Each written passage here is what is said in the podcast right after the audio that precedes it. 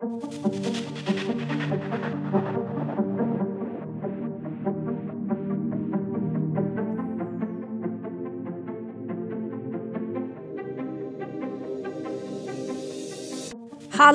Det här är Professorpodden där jag, Karin Gyllenklev, träffar de nyaste professorerna på Högskolan Väst. Hela gänget, men en i taget. Och nu sitter jag här med professor Karin Forslund Frikedal. Hej! Hej! Kul att du är här. Tack för att jag får vara här. Ja, jag, jag tänkte bara fråga, har du hunnit springa eller yoga idag?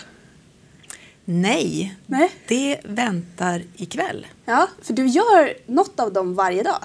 I stort sett varje dag. Eller jag försöker. Ja. Det är inte alltid jag har tid till det. Men jag, jag försöker att göra antingen lite yoga eller ta en löprunda varje dag. Ja, känner du av om du inte har gjort det? Ja, Ja. det gör jag. Då trivs jag inte. Nej.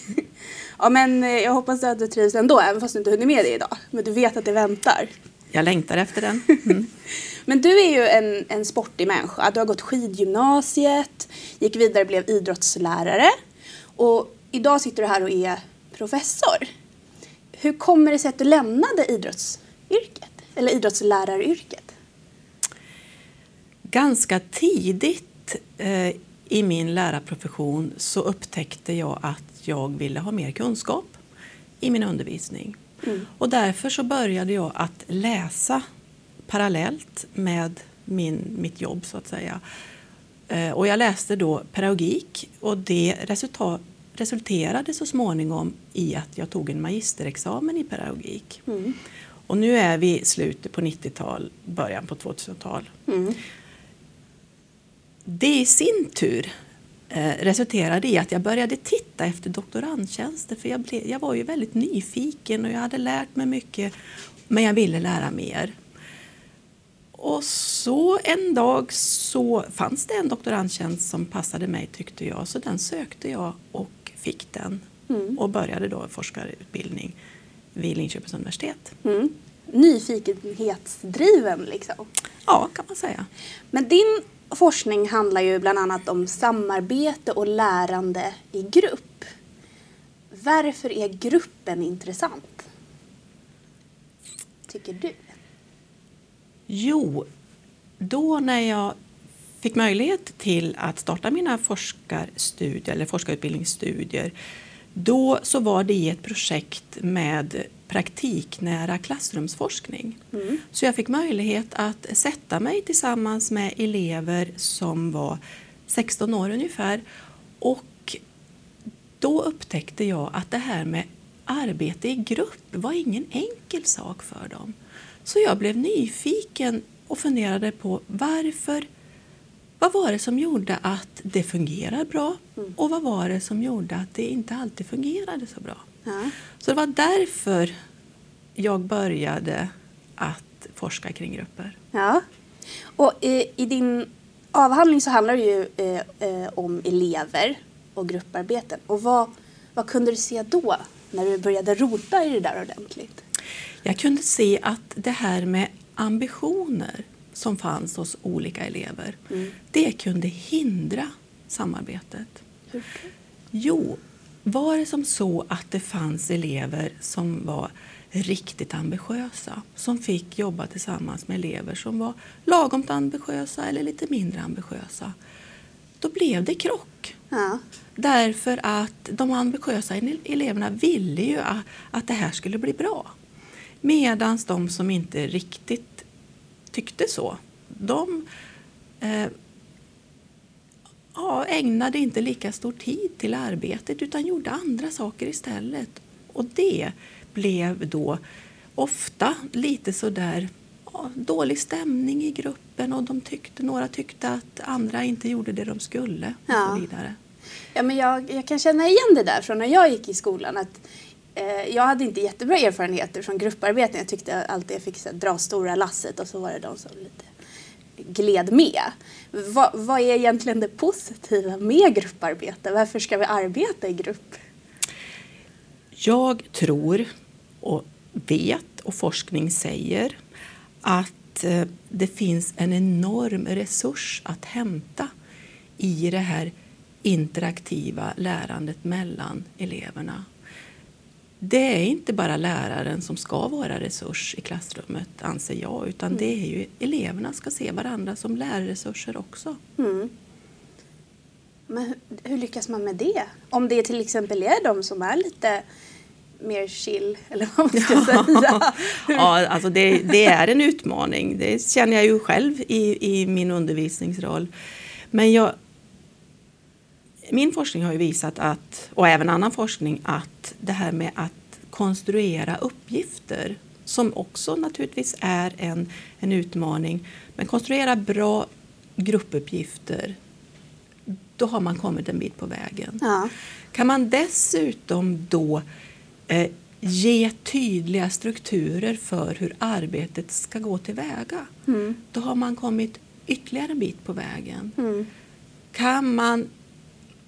Och, och ytterligare en sak eh, det är ju att kan man få individerna att lita på varandra. Ja, men mm. om jag sköter mitt så vet jag att du sköter ditt.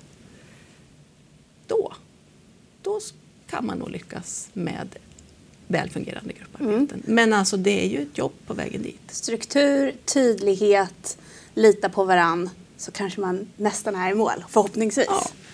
I alla fall närmare. Um, men eh, som jag förstått det så, så minskar ändå gruppbaserad undervisning i skolan idag. Och du har ju också intervjuat lärare om deras perspektiv på grupparbeten som arbetsform. När du gjorde det, fick du någon ledtråd till varför liksom grupparbeten mm. minskar?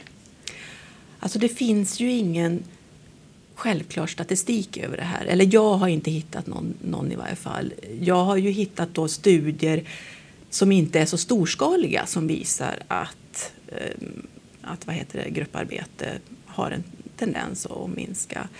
Eh, och sen beror det naturligtvis på vad man menar med grupparbete. Är det sådana här arbeten som pågår under en längre tid eller menar man att grupparbeten är de här kommunikationssamtalen man har i, i par till exempel. Mm. Då, då är det som så att då, då är det möjligt att det inte minskar utan så att det finns ingen tydlighet i det. Nej. Men när jag eh, intervjuade lärare då så framkom det att de tyckte att det var en enorm utmaning att göra bedömningar, individuella bedömningar på elevernas kunskap när de jobbade i grupp. Mm. Och av den anledningen så var det inte självklart för dem att använda grupparbeten även om de också insåg, precis som jag, styrkan i grupparbeten och möjligheten att lära av varandra. Mm.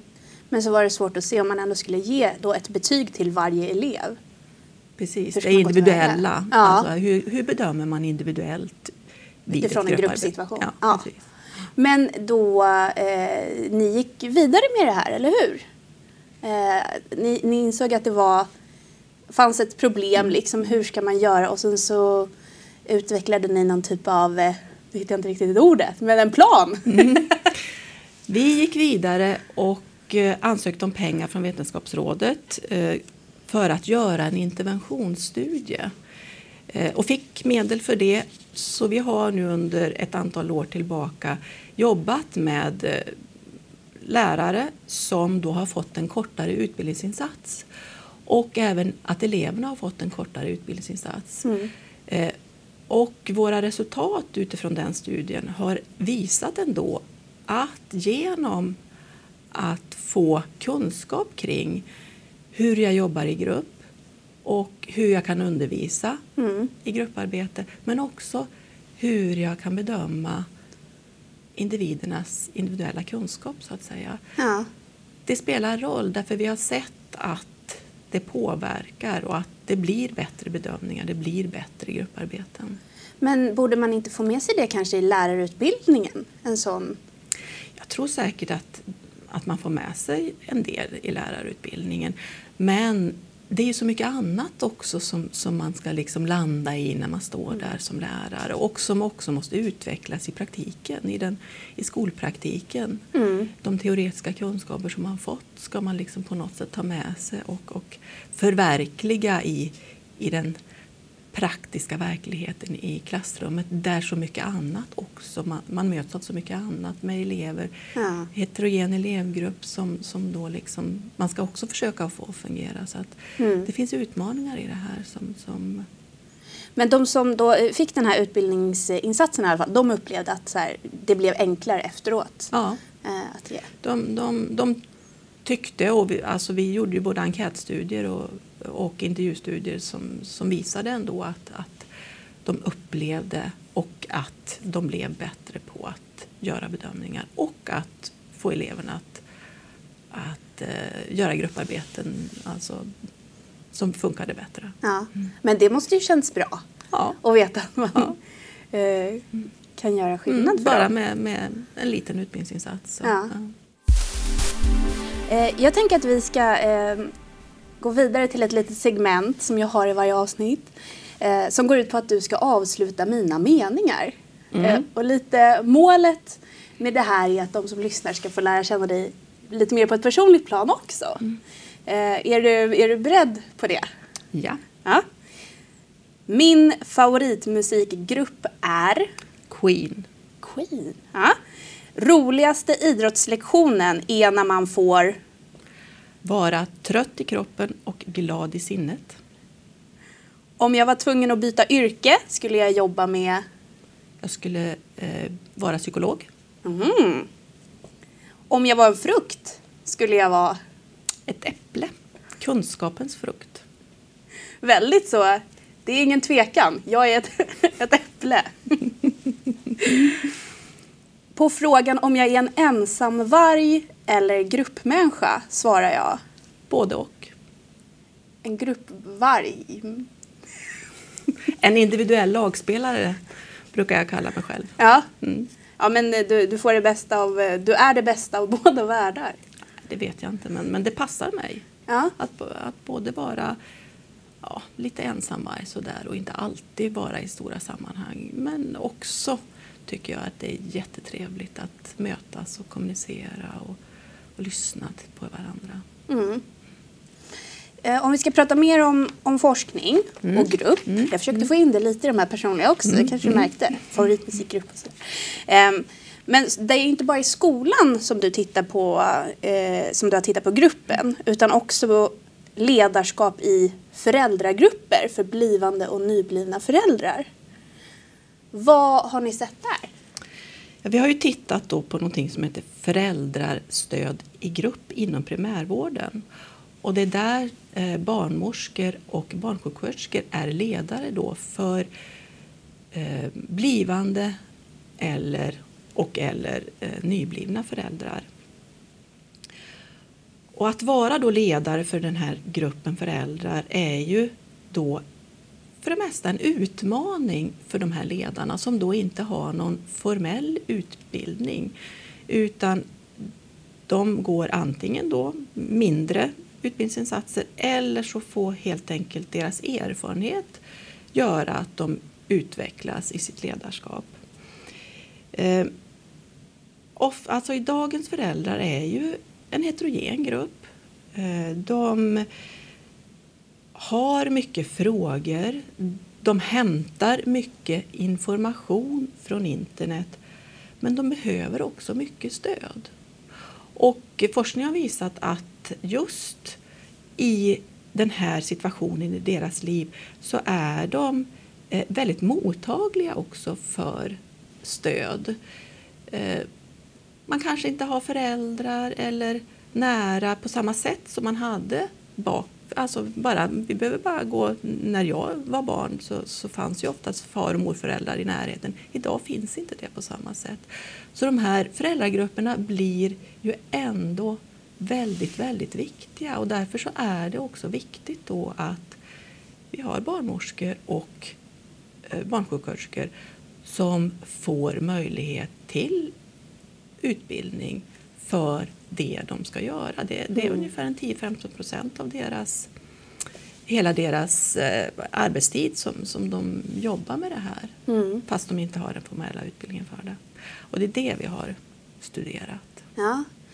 Eh, har ni också gjort en sån här eh, liten interventionsstudie ja, där? Vi har gjort en liten interventionsstudie och den är precis kan man väl säga i sin linda så där har vi liksom inte vi har inget resultat ifrån det alls. Men vi har en upplevelse av att, att de som har varit med har tyckt det här har varit väldigt, väldigt givande. Mm. Så utifrån den aspekten så har vi känt att det ändå har har givit dem någonting att få eh, en kortare utbildningsinsats i det här. Mm. Ja men spännande, då har vi ju de resultaten att, att se fram emot. Mm.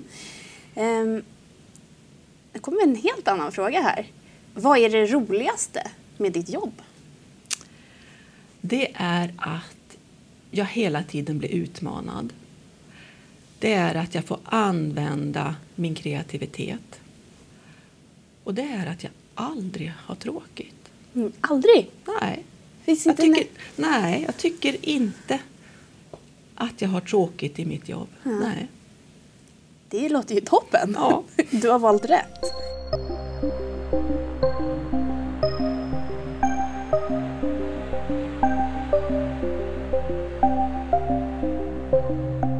Eh, jag tänkte avsluta med en fråga där du får välja om du vill svara privat eller jobbmässigt. Men eh, när du tänker på framtiden, liksom, finns det något du drömmer om eller längtar efter eller hoppas på? Mm. Jag kan ju ha både privat och... Alltså privat så eh, vill jag vara tillsammans, alltså vara närvarande med mina barnbarn eh, som jag nu har fått. Mm. Och jobbmässigt så har jag sex doktorander och jag ser verkligen fram emot deras resa mot eh, sin examen, sin mm. doktorsexamen. Ja, det är liksom dina jobbbarn kan man ja, säga. Ja, precis ja, men vad härligt. Karin Forslund Frikdal, tusen tack för det här samtalet. Mm, tack.